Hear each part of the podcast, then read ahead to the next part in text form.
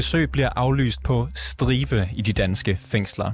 Og når et barn eksempelvis ikke kan besøge sin mor eller far, ja, så er det i strid med FN's børnekonvention. Vi har af flere omgange her i programmet afdækket, hvordan forholdene i danske fængsler presser både de indsatte og deres pårørende, ikke mindst børnene. Vi har blandt andre talt med Britta Jensen, som er tidligere varetægtsfængslet i 7,5 måned, men endte med at blive frifundet. Altså, jeg har virkelig været derude. Jeg har altid sagt, at jeg skal aldrig nogensinde et liv af mig selv eller noget som helst. Men det var jeg da ved at overveje derovre, fordi at jeg simpelthen var så langt ude, når besøgene blev aflyst, fordi det var det eneste, jeg så frem til. Og det var jo 3-4 uger siden, jeg har set nogen sidste gang. 4-5 gange, der blev besøgende med hendes 9-årige søn nemlig aflyst. I dag, der lider han af angst og mistillid. Og det er altså en skandale og en skamplet, det mener Radikale Venstres retsordfører Zenia Stampe. Så i dag i programmet, der spørger vi om børns rettigheder bliver krænket, og om politikerne, de er klar til at tage ansvar for, at børn har ret til at se deres fængslede forældre. Det er reporterne. Mit navn er August Stenbroen.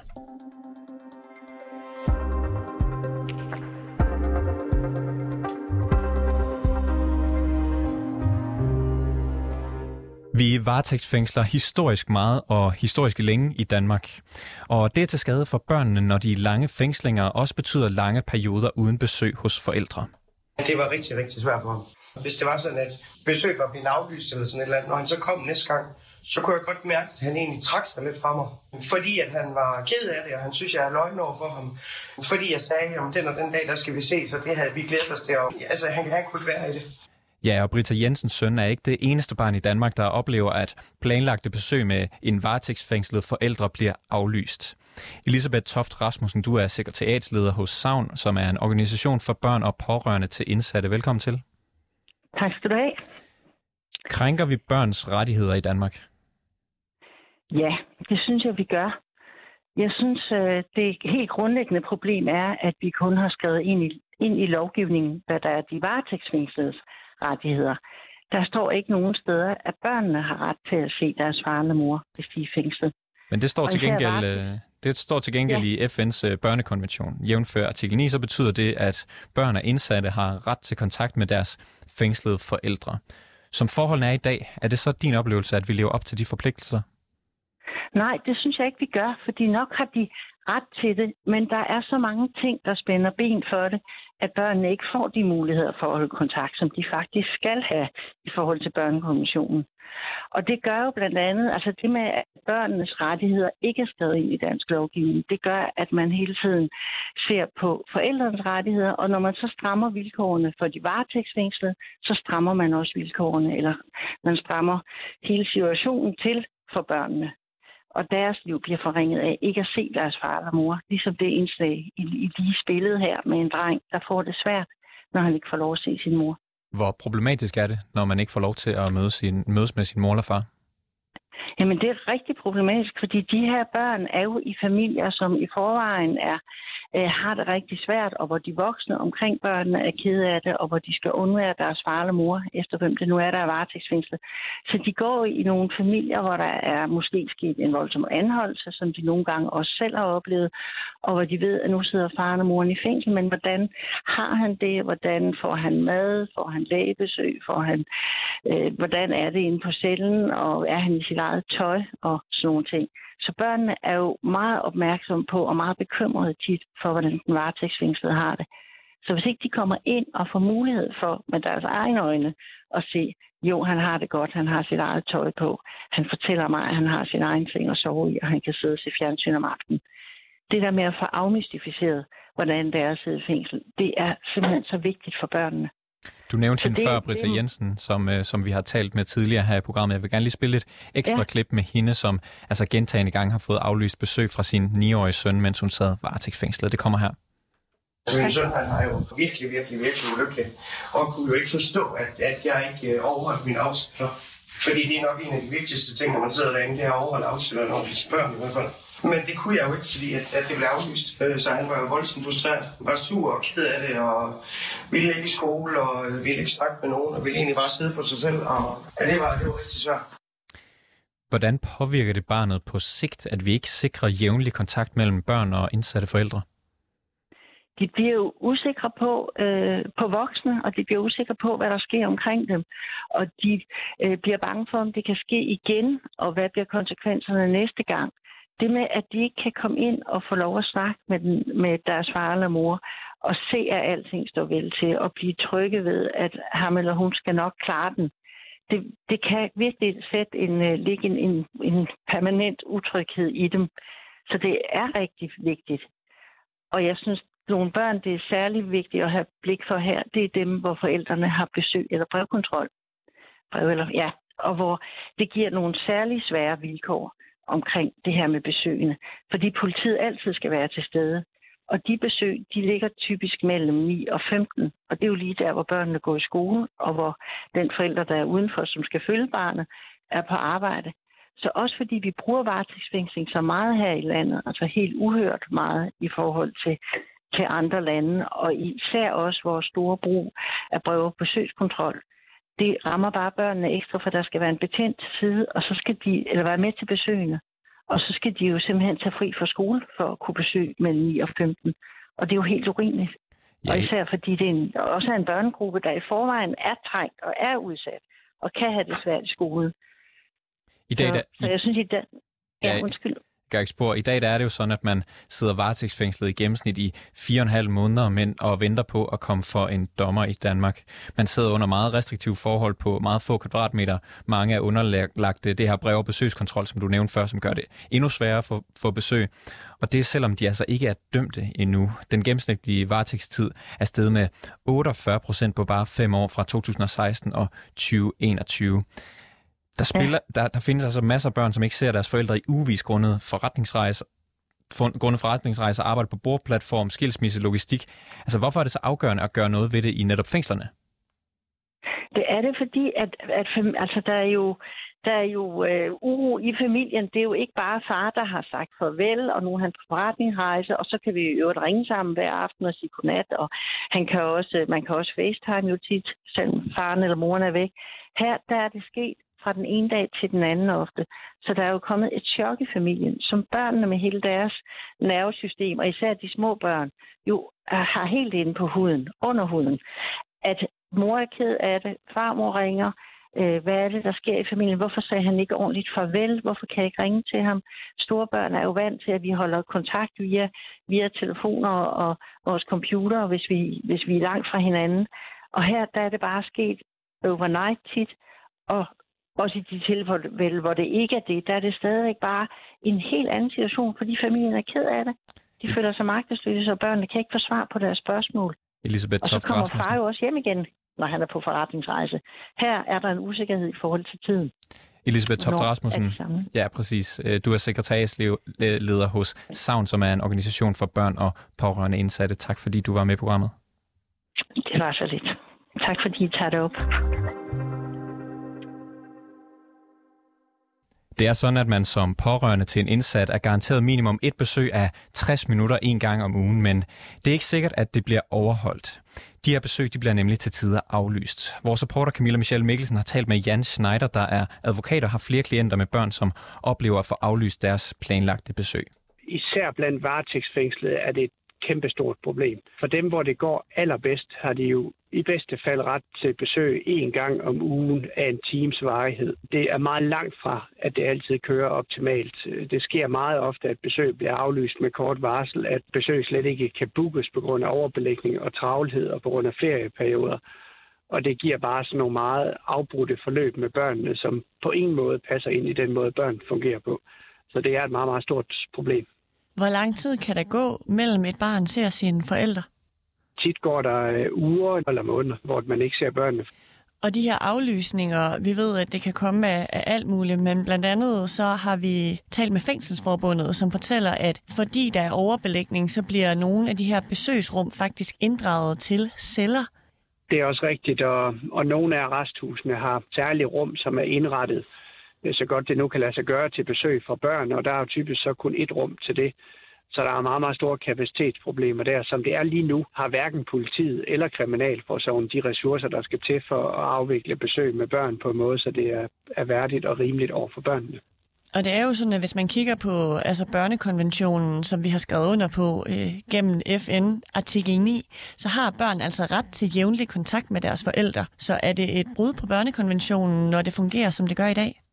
Jamen, det kan det meget vel være. Altså, man kan jo spørge sig selv om maksimalt en time en gang om ugen overvåget af politiet i et lille lokale med restriktioner på, hvad man må snakke om, om det er en rimelig og tilstrækkelig kontakt til et barn. Jeg kan i hvert fald, baseret på min egen erfaring, sige, at det er ikke nok til, at de her forældre kan bevare en sund relation til deres børn. Og det er da helt sikkert noget, der skader børnene på den lange bane, det er der ingen tvivl om. Hvad betyder det for, både for børnene, men for de indsatte, at det er så problematisk at få nogle ordentlige besøg i Danmark? For de indsatte er det en stor psykisk belastning, som gør det meget svært for dem at sidde varetægtsfængslet, og det gør det meget svært for dem at fokusere på det, de egentlig gerne skulle fokusere på, nemlig som er det, de sidder varetægtsfængslet for. For børnene, som jo er helt uskyldige i forhold til det her i enhver situation, er det jo en kæmpe belastning, at de sådan fra den ene dag til den anden får den besked, at de maksimalt kan se deres ene forældre en halv eller en hel time om ugen. De børn bliver udsat for et meget, meget stort pres, og vi ser meget tit, meget hurtigt, at skoler og institutioner reagerer ved, at de her børn simpelthen ikke trives i løbet af ganske kort tid.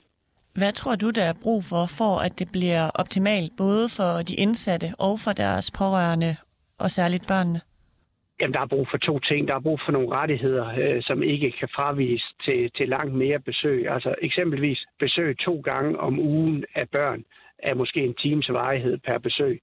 Ville jo ikke være noget, nogen ville tænke var for meget for et barn at se sine ene forældre. Den rettighed kunne man jo starte med at give, bare for at tage et eksempel. Og lige nu har hverken kriminalforsorgen eller politiet ressourcer til at afvikle besøg i det omfang, så der skal selvfølgelig følge nogle midler og nogle ressourcer og nogle fysiske rammer med, som gør, at de her besøg så også kan afvikles. Så ressourcer og rettigheder, det er vejen frem. Så kan jeg byde velkommen til dig, Zenia Stampe. Du er retsordfører for Radikale Venstre. Ja, tak. Børn af indsatte i Danmark har ingen rettigheder. Det er en skandale, det er en skamplet. Sådan skriver du i Berlingske den 11. april. Hvad er det skandaløse her? Jamen, det er først og fremmest behandlingen af børnene. Altså, egentlig har jeg jo ikke noget behov for at hive konventioner og alt muligt ind over. Det er jo vores ansvar over for vores egne børn. Det synes jeg er en skandale. At det så samtidig viser sig, at vi faktisk har skrevet under på børnekonventionen, som beskytter børn af indsattes ret til kontakt med deres forældre. Det gør jo så bare, at det ikke bare er en menneskelig moralsk skandale, men det faktisk også er en juridisk skandale, at det her finder sted. Ja, altså i Danmark, der har børn jo ret til at se deres forældre minimum 1 gang om ugen, 1 times varighed. Den ret er beskyttet gennem FN's børnekonvention, artikel 9. Men de besøg, de må så ofte aflyses på grund af overbelægning af fanger, mangel på personale, ressourcer i fængslerne, den slags ting. Bryder den danske stat børns rettigheder? Jamen, nu siger du, at børnene har ret til at se deres forældre. Det har de ikke. Jeg stillede spørgsmålet til justitsministeren, og det første, som jeg synes er meget interessant, det er, at han bliver nødt til at konsultere Socialministeriet for at finde ud af, hvilke rettigheder de indsattes børn har til at se deres forældre. Det burde han jo vide. Det er hans ministerie, der har ansvar for at opretholde kontakten mellem barn og forældre. Men han bliver altså nødt til at sende brev over til socialministeren og spørge, hvad har de her børn egentlig ret til? Det er jo det første, der er meget bekymrende. Det næste er, han så faktisk ikke svarer på, hvad børnenes rettigheder er. Han svarer på, hvad de indsattes rettigheder er. Og han svarer endda, at han går ud fra, at jeg ikke spørger til alle varetægtsfængslede, men altså kun dem, som ikke er udsat for det, der hedder brev- og besøgskontrol. Men det er cirka halvdelen af de varetægtsfængslede, så er man under det, der hedder besøgs- og brevkontrol. Og de har ingen rettigheder. Dem, der så ikke er under den her kontrol, jamen, de har heller ikke som sådan rettigheder. Som udgangspunkt tilbydes de et ugentligt besøg, men der understreger han altså også selv, at det kan aflyses, hvis der er kapacitetsproblemer, og det er jo mere reglen end undtagelsen, at der er kapacitetsproblemer i de danske fængsler. Så alt i alt, danske børn af indsatte, og her især af indsatte i landets arresthus, altså varetægtsfængslet, de har ingen rettigheder. I praksis, i virkeligheden har de jo rettigheder. Jeg vil sådan ønske, at der var nogen, der turde rejse en sag mod Danmark Fordi vi har underskrevet børnekonventionen. Vi har pligt til at opretholde kontakten mellem børnene og deres forældre. Og det er jo faktisk noget, vi går meget op i på socialområdet. Der er jo rigtig meget... Der går man jo ret meget op i, når man fjerner børn fra deres forældre, på de bor hos tilbud eller plejeforældre. Der går man jo meget op i rettigheden for, at barnet stadigvæk ser sine forældre. Det gør man bare overhovedet ikke på retsområdet. Og du er jo ikke den eneste politiker, der synes, det her er et problem. Jeg vil lige spille noget for dig fra min kollega Camilla Michelle Mikkelsen. Hun har ringet til nogle af dine kollegaer på Christiansborg. Vi skal lige høre fra tre andre retsordfører, nemlig Karina Lorenzen fra SF, Dansk Folkepartis Peter Kofod og Torsten Gejl fra Alternativet. Det er Karina. Hej Karina, det er Camilla Michelle inden for 24/7. Ja, hej du. Børn af varetægtsfængslede, de oplever, at der går måneder imellem, at de kan få lov til at se deres forældre. Er det godt nok? Jeg synes, vi skal huske på, at børn af varetægtsfængslede har jo ikke selv valgt deres situation, og det er et kæmpe chok lige pludselig at miste kontakten til en forælder. Og det giver sig selv, at det, at der går rigtig mange måneder, inden at man får kontakten, er et kæmpe problem. Det er jo også sådan, at børn af indsatte faktisk har ret til kontakt med deres forældre, fordi de er beskyttede jævnfører børnekonventionens artikel 9. Hvordan kan det være, at vi bryder med den her konvention? Der mangler fængselsbetjente, og derfor er der tit ikke ressourcer til at køre besøgende i fængslerne. Men det skal jo ikke lægge børnene til last, så må man jo arbejde med nogle andre løsninger. Og man kan jo spørge sig selv, om det nødvendigvis behøver at være fængselsbetjente, som kører besøgende, hvis det trækker så meget tænder ud. Og en anden problemstilling er også, at det faktisk er rigtig svært nogle gange at få kontakt til fængslet og få bestilt tiden til besøgende. Og så er der en tredje problemstilling, som handler om politiet. Når man er varetægtsfængslet, så er der jo typisk besøgs- og brevkontrol, og det betyder, at der skal sidde en politibetjent der, og de er ikke ret glade for at levere noget arbejde uden for almindelig åbningstid. Og det betyder jo så, at så skal man hives ud af skole, og mor skal have fri og pasning til andre børn. Så jeg kunne godt ønske mig lidt mere fleksibilitet i det her system. Synes du, at det er et svigt af børnene? Jeg synes, det er et kæmpe svigt. Nu er det bare blevet rigtig grelt, fordi der ikke længere er hænderne til at gennemføre besøg. Din kollega Zenia Stampe fra Radikale, hun har kontaktet justitsministeren. Hun spørger blandt andet, hvor længe skal børn vente? Og han må indhente hjælp fra Socialministeriet. Afslører det, at børn af indsattes rettigheder ikke er top of mind i Justitsministeriet? Det burde jo være top of mind i Justitsministeriet. Jeg synes, at det er sløseri, at vi ikke er kommet længere endnu med børns rettigheder. Peter Kofod. Hej Peter, det er Camilla Michelle inden for 24/7. Jeg har ikke overblik over problemstillingen, men i udgangspunkt så skal det jo selvfølgelig være muligt at besøge sine forældre. Det er sådan, at børn af indsatte, de altså har ret til kontakt med deres forældre jævnfør børnekonventionens artikel 9. Så hvordan kan det være, at vi bryder med den konvention? Jamen, nu er jeg nok ikke lige den rette at flage konventioner for, at vi skal gøre det, der giver mening. Men ikke fordi konventionerne siger det, men fordi at noget er rigtigt og noget er forkert. Synes du, at det her giver mening, at de skal have ret til at besøge deres forældre? Ja, det synes jeg, det gør. Der er så lige nogle særlige ting lige nu og her, som gør, at der er en enorm belastning på kriminalforsorgen. Det er der også på politiet. Det er der på rigtig, rigtig mange led i vores system lige nu. Der er nogle problemer i kriminalforsorgen. Det kan man ikke lukke øjnene for. Dem søger vi at løse. Det handler om flere fængselsbetjente. Det handler om flere ressourcer. Og det håber jeg, at vi kan løse. Ja, for vi ved jo, at børn har brug for deres forældre, og vi ved også, at forbindelsen til familien er noget af det stærkeste til ligesom at trække indsatte væk fra en kriminel løbebane. Så hvad vil du og Dansk Folkeparti gøre for at sørge for, at børn kan se deres forældre? Jeg tror, det bedste det er at sørge for, at der er fængselsbetjente nok. Er det noget, der skal sættes penge af til? Det har vi jo forsøgt flere gange, men udfordringen i kriminalforsorgen, det er jo, at vi kan sætte nok så mange penge af til det, hvis der ikke er ansatte. Og det er jo det problem, der er lige nu, nemlig at der ikke er fængselsbetjente nok. Hvordan tror du, vi kan finde dem? Det er jo lang indsats, der skal til at rekruttere de fængselsbetjente, der skal til. Så der er også lange udsigter for børnene og samværet med deres forældre? Jeg tror, at vi kigger ind i en fremtid, hvor det vil tage, for at nu sige det som det er, en hel del år, før vi har et politi, en kriminalforsorg og et domstolssystem, der fungerer smidigt og optimalt. Er det top of mind for dig og Dansk Folkeparti, at der altså skal gøres en indsats nu her? Ja. Her er det Torsten. Hej Torsten, det er Camilla Michelle inden for 24/7. Børn af varetægtsfængslede, de oplever, at der kan gå uger og i værste tilfælde måneder mellem, at de får lov til at se deres forældre.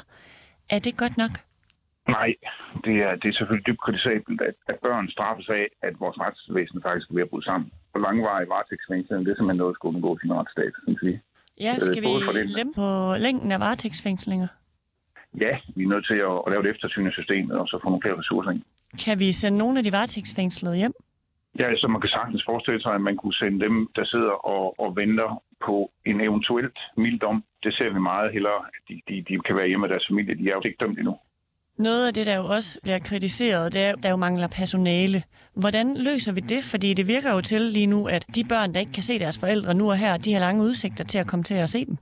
Vi er nødt til at dels måske lave nogle bedre uddannelser, men også give personale nogle bedre forhold. Altså, det er da også ekstremt frustrerende for personalet, at de ikke kan opretholde de standarder i fængslerne. For eksempel for indsatte børn. Og det slider da også dem op. Det gør der fængsel til et sted, man ikke gider arbejde. Hvad vil Alternativet gøre lige nu her? Altså, vi bliver ved med at skubbe på for, at der skal findes nogle penge. Penge er kilden til alle forbedringer, i hvert fald det er spørgsmål. Mm. Så det er det, vi skal. Vi skal simpelthen sammen med jer, sammen med alle andre, skal vi råbe ministeren op. Og hvordan råber I ministeren op?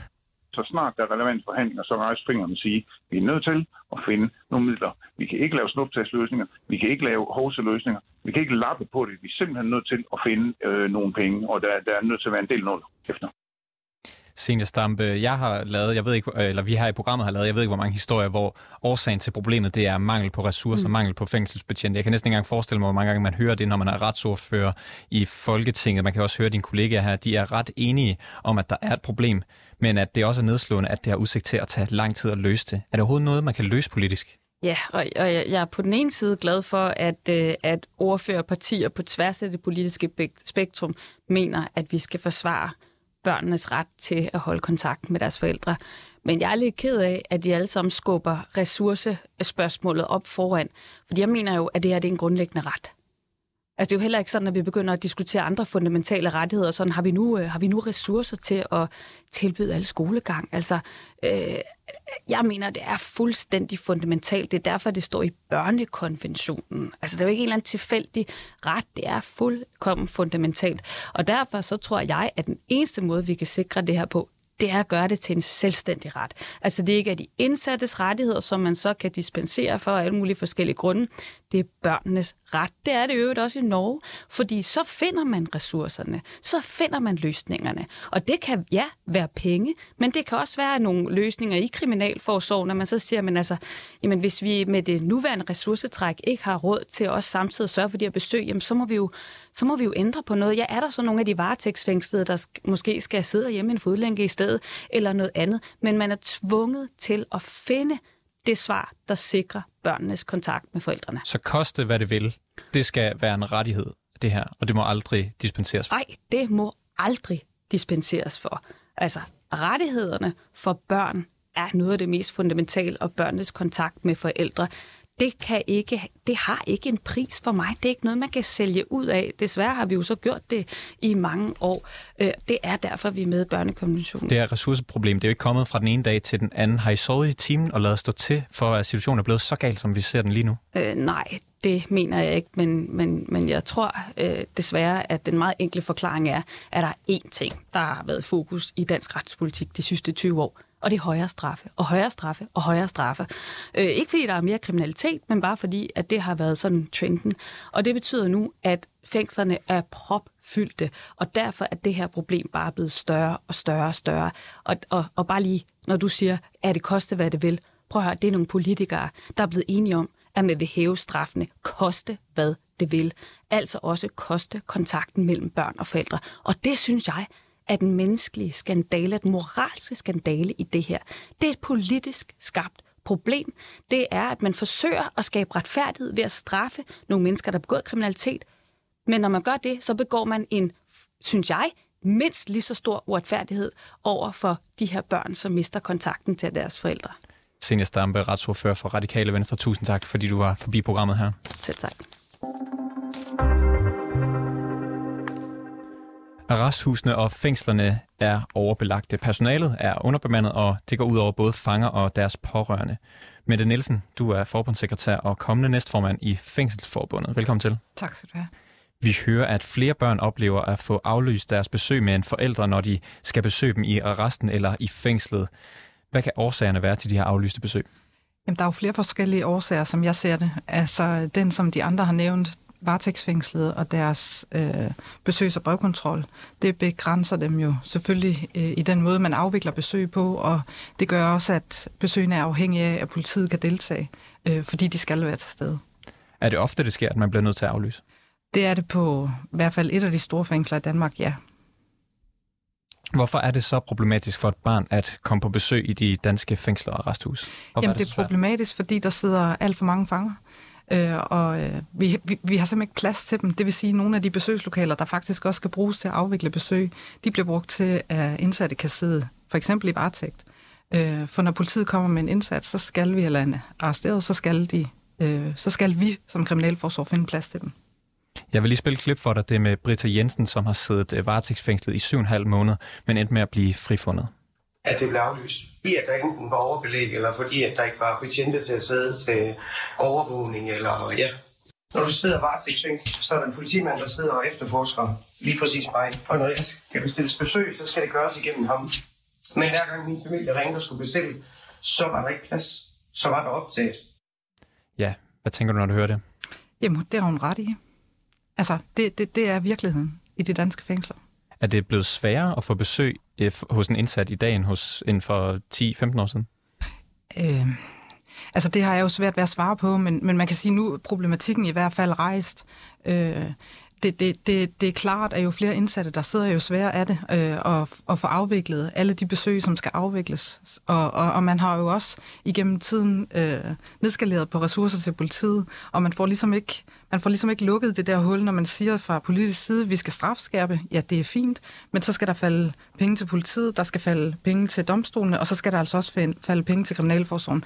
Det er lidt som om, at når man har besluttet, at vi skal strafskærpe, så venter vi med at give flere penge til domstolene, og vi venter også med at give flere penge til kriminalforsorgen, og så får man altså ikke lukket den ring. Så er der nogen, så kommer der huller. Som jeg tidligere nævnte her i programmet, så varetægtsfængsler vi historisk længe og historisk ofte for tiden. Næsten 4 ud af 10 af de indsatte i danske fængsler og arresthuse, det er varetægtsfanger. Det viser tal fra juni 2020. Det er en fordobling siden 1967 i øvrigt. Kan vi gøre noget her for at ændre på det tal? Kan vi sende hjem med fodlænke for eksempel?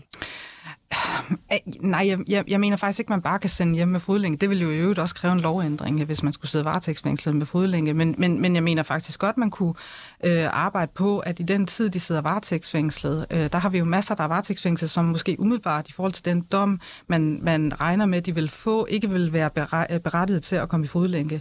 Der kunne man måske godt arbejde på, i den periode, de sidder varetægtsfængslet, ligesom at sige, er der nogle ting, vi kan gøre for, at når du får dom, så vil du faktisk være berettiget til fodlænke. Fordi det, der også er udfordringen her, det er sådan set, at når folk har fået deres dom, så kan vi ikke få dem ud på afsonerpladser, for der mangler vi også pladser.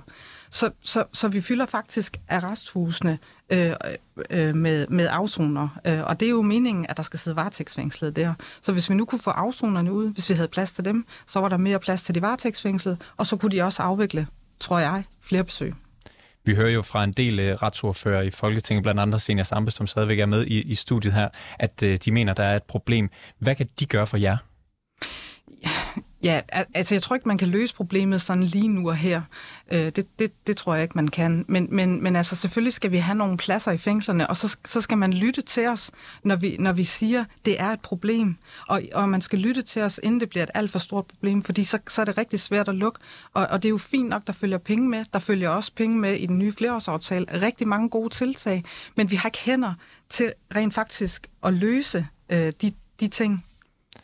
Zenia Stampe, du står her stadigvæk sammen med os. Du står og nikker, når Mette hun taler. Hvad siger du til det, hun siger?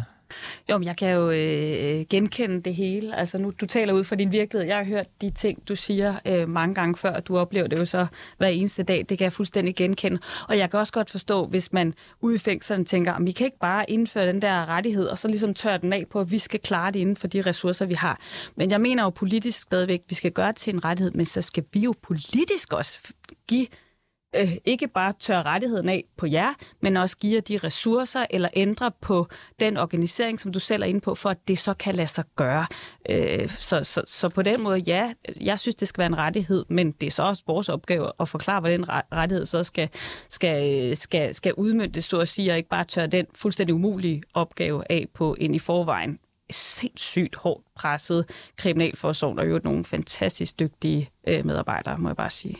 Her til sidst, der skal vi lige høre, hvordan det lød, da Britta Jensen hun kom ud til sin søn, efter at have været varetægtsfængslet i 7,5 måneder. Han kom ind og troede, at han skulle have et besøg, og så sidder vi inde i børnebesøgslokalet. Min mor, hun er med derinde, og det skænker han egentlig ikke en tanke, Mathias, fordi at hun plejer ikke, at hun må være ved til besøgene. Og så siger jeg til Mathias, kom lige herover, og så sætter han sig på et skød. Og så siger jeg til ham, Mathias, jeg skal fortælle dig noget. Og så siger han, hvad nu, mor? Så siger jeg, jeg skal med dig hjem i dag. Og så var det de trip ned ad kinderne på ham. Det gjorde de også på vej. Og så siger han, er det rigtigt, mor? Siger han. Og så rejste han så op, og så kiggede han på mig. Sådan med helt store øjne, så siger han, mor, lyver du over for mig nu? Og så siger jeg, det kunne jeg simpelthen ikke finde på, skat, men jeg skal med dig hjem i dag. Og så brød han fuldstændig sammen. Mette Nielsen, forbundssekretær og kommende næstformand i Fængselsforbundet. Tak fordi du var med i programmet i dag. Selv tak. Og det samme til dig, Zenia Stampe, retsordfører for Radikale Venstre. Selv tak. Vi har inviteret både justitsminister Peter Hummelgaard, som ikke kan medvirke. Alle tre retsordfører for regeringspartierne er også inviteret. Det er Præm Bang fra Venstre, Bjørn Brandenborg fra Socialdemokratiet og Henrik Reinholdt Andersen fra Moderaterne. Heller ingen af dem er vendt tilbage. Det var alt for reporterne i dag. Bag udsendelsen var Camilla Michelle Mikkelsen og Clara Edgar. Mit navn er August Stenbroen, og Mille Ørsted er redaktør.